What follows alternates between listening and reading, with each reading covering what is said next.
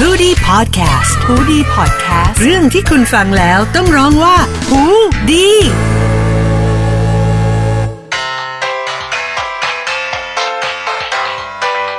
สวัสดีค่ะ มาพบกันนะคะครั้งแรกกับรายการ Live Without Pay นะคะ รายการใหม่ล่าสุดนะคะจากหูดีพอดแคสต์ค่ะ รายการที่จะชวนเพื่อนๆ ที่ใช้ชีวิตอยู่ในสังคมไร้เงินสดและไร้เงินกดนะคะ มาร่วมกัน ทดลองลองผิดลองถูกนะคะแล้วก็มาสร้างวินัยทางการเงินไปด้วยกันค่ะ สมกับสโลแกนของเรานะคะ ที่ว่าใช้ชีวิตอย่างประหยัดรัดเข็มขัดกดฉี่ค่ะอาค่ะวันนี้อาจจะไม่ได้มาเป็นแนว how to หรืออะไรอย่างนี้ แต่จะลองมาชวนเพื่อนๆ ออกมาหารายได้ ไม่ใช่ออกสิ จะชวนเพื่อนๆเนี่ยหารายได้เสริมจากสิ่งที่พวกเราวีกันอยู่ค่ะ กับการกับตอนนี้นะคะ ที่ชื่อว่า move on แล้วรวยค่ะ ช่วงเมื่อปลายปีที่แล้วนะคะออมก็มีโอกาสได้ไปดูภาพยนตร์เรื่องหนึ่งมานะคะ ชื่อเรื่อง How to ทิ้งนะคะ ซึ่งนางเอกของเราเนี่ย ก็พยายามที่จะจัดบ้านใหม่ แล้วก็เลยทิ้งทุกอย่างแล้วก็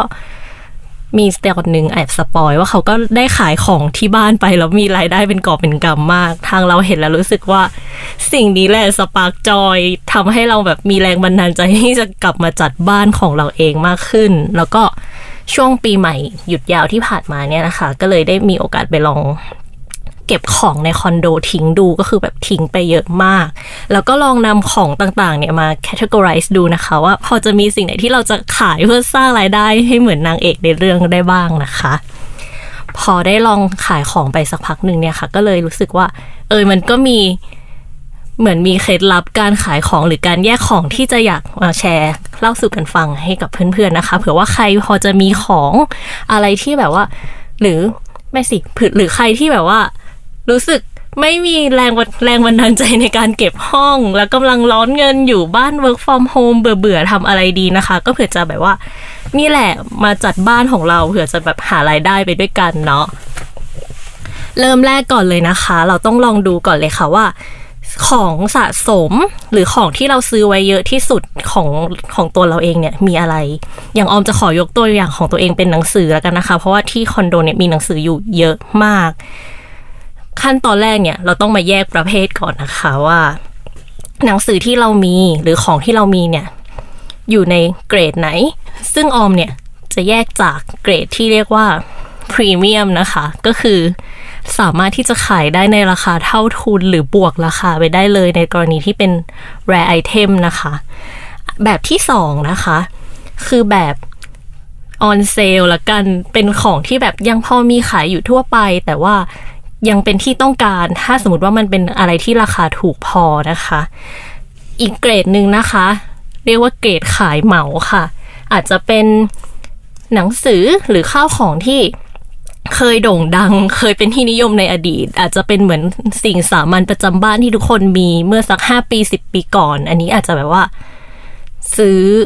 บางคนอาจจะมีแล้ว บางคนอาจจะแบบถ้าอยากเก็บเป็นคอลเลกชันใหม่หรืออะไรอย่างนี้นะคะ กับอีกอันนึงเลยคือ อันนี้เป็นเกรดบริจาคค่ะ อันนี้ก็จะแบ่งไว้ทำบุญนะคะ ตัวอย่างหนังสือที่หรือว่าสินค้านะคะ ที่ออมแบ่งมาขายในเกรดพรีเมียมส่วนมากก็จะเป็นพวก หนังสือที่ออกเป็น limited edition นะคะ หรือว่าจำกัดแค่ไม่กี่เล่ม หรือจะเป็นซีดีนักร้องเกาหลีที่ตอนนี้แบบไม่มีขายแล้ว อันนี้ลองเช็คราคาตามท้องตลาดได้เลยนะคะ ว่าเขาขายกันอยู่ที่เท่าไหร่ เพราะว่าอย่างออมเองเนี่ยเคยมีพลาดไปหลายรอบมาก คือเวลาขายของสะสมเกาหลีอะเราก็อยากขายแบบเน้นขายไวอะแล้วเราขายถูกมาก ก็ก็รอแรกก็งงว่าทำไมมีแต่คนทักมาเพื่อจะขอซื้อจนมารู้ว่า ไอ้สิ่งเนี้ย เราซื้อมา 750 เราก็เลยขายต่อ 500 เพื่อแบบว่าอยากให้ขายออกไปเร็วๆ แต่ว่าพอมาดูดูตามไล่ตามแฮชแท็กในทวิตเตอร์ปรากฏว่านี่เขาขายกันแบบพันอัพ อันนี้ก็จะหมดโอกาสในการแบบว่าได้กำไรจากของที่มีอยู่โดยแบบว่าไม่ทันตั้งตัวนะคะ ส่วนของเกรดที่ยังพอขายได้อยู่ในราคาแบบออนเซลอันนี้ค่อนข้างขายง่ายค่ะ ก็คือเราตั้งราคาเนี่ยมีทริคว่าลองตั้งราคาลดจากราคาที่ซื้อหรือราคาปก สักประมาณ 20-30%แต่ถ้ารู้สึกว่าโอเคอยากขายไปอย่างรวดเร็วเนี่ย ก็คือแนะนำว่าให้ขายราคาต่ำกว่า 50%ให้ลองคิดในแง่ว่า ถ้าใครที่รู้สึกว่ามันไม่คุ้มนะคะ ให้ลองคิดในแง่ว่า เราซื้อมาแล้วก็อ่านจนจบ แล้วมันก็อินสปายเราให้ความรู้เราหรือว่าทำให้เราชื่นชอบไปในขณะหนึ่งอะ ถ้าในทางบัญชีอะเขาก็เรียกว่าหักค่าเสื่อมอะค่ะ คือมันก็สามารถแบบว่า คือ value ของมันก็ค่อนข้างคุ้มค่าสำหรับเราในระดับหนึ่งแล้ว อย่างออมก็จะลองคิดในแง่ว่า ค่าเสื่อมของของทุกอย่างเนี่ย มันจะหายไปจากเราสิบเปอร์เซ็นในทุกๆ ปี ของบางอย่างมันอยู่กับเรามาแบบห้าหกปีแล้วหักค่าเสื่อมนี้มันก็แทบจะแบบไม่เหลือ value แล้ว สิ่งที่เราขายออกไปเนี่ย มันก็คือกำไรแล้ว เพราะว่าเราได้ใช้แล้วนะคะ ส่วนเกรดขายเหมาอันนี้ออมจะแนะนำเป็นลองกรุ๊ปสินค้าดูนะคะ เช่นอย่างถ้าเป็นหนังสือที่ออมขายเนี่ย ถ้าเป็นนักเขียนคนเดียวกัน ก็ลองมาเลือกดูเลยค่ะว่า คนนี้เขียนหนังสือไว้กี่เล่ม เขามีคอลเลกชันของเขาเองหรือเปล่า สมมติ ถ้าคอลเลกชันหนึ่งมี 3 เล่ม 5 เล่ม เราจับขายเป็นแพ็คเลยค่ะ แล้วก็อาจจะขายเหมาไม่ขายแยก เน้นให้แบบว่า คนซื้อในปริมาณเยอะๆ แล้วก็ขายได้ไปทั้งชุด อันนี้ก็จะช่วยเคลียร์บ้านได้ดีมาก ส่วนเกรดบริจาคส่วนมากออมจะเน้นขายเป็นพวกหนังสือเรียนหนังสือการ์ตูนหรืออะไรอย่างนี้นะคะ ก็บริจาคตามสถานที่ต่างๆ อันนี้ก็เป็นอีกหนึ่งวิธีที่แบบ อาจจะยังไม่ได้รายได้แต่ว่า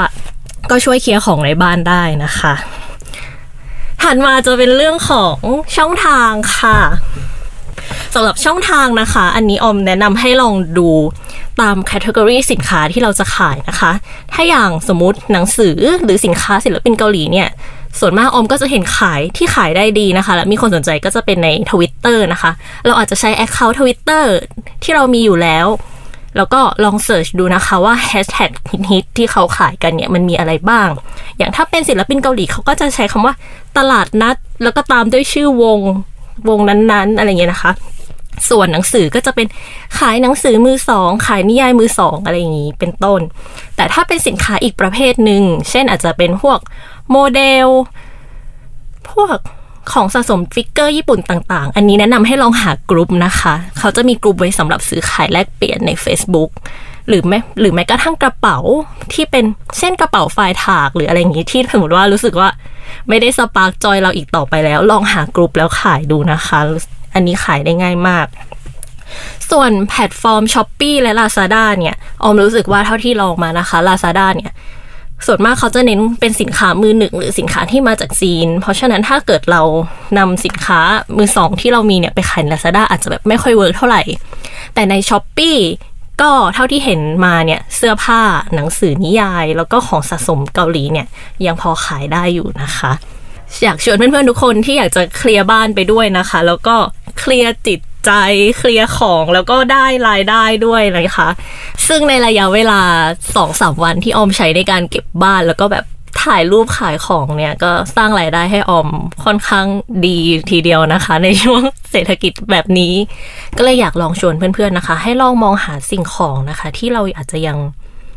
เก็บซ่อนไว้อยู่แล้วรู้สึกว่าถ้าไม่ไม่เห็นเนี่ยก็ ไม่ได้รู้สึกว่ามันหายไปไหนอะลองเอาออกมาขายดูค่ะ ตอนแรกๆอะทำใจยากนะคะ ราคามันก็ไม่เหมือนเดิม แล้วก็จะต้องมาเสียดายหรืออะไรเงี้ย แต่สุดท้ายทุกสิ่งที่เราขายไปอะมันก็คือไม่ใช่ของเราแล้วกลายไปเป็นของคนอื่น แล้วเราก็ไม่ได้คิดถึงมันอีกต่อไปแล้วค่ะ ยังไงก็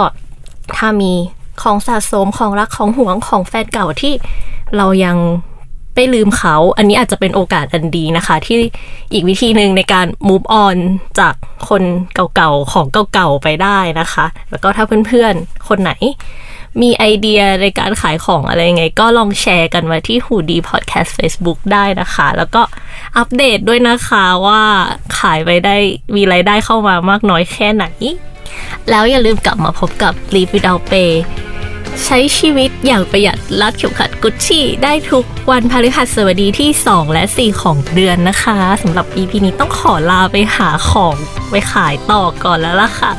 แล้ววีคน่าจะเป็นเรื่องของอะไรอย่าลืมมาติดตามกันนะคะ ขอบคุณค่ะ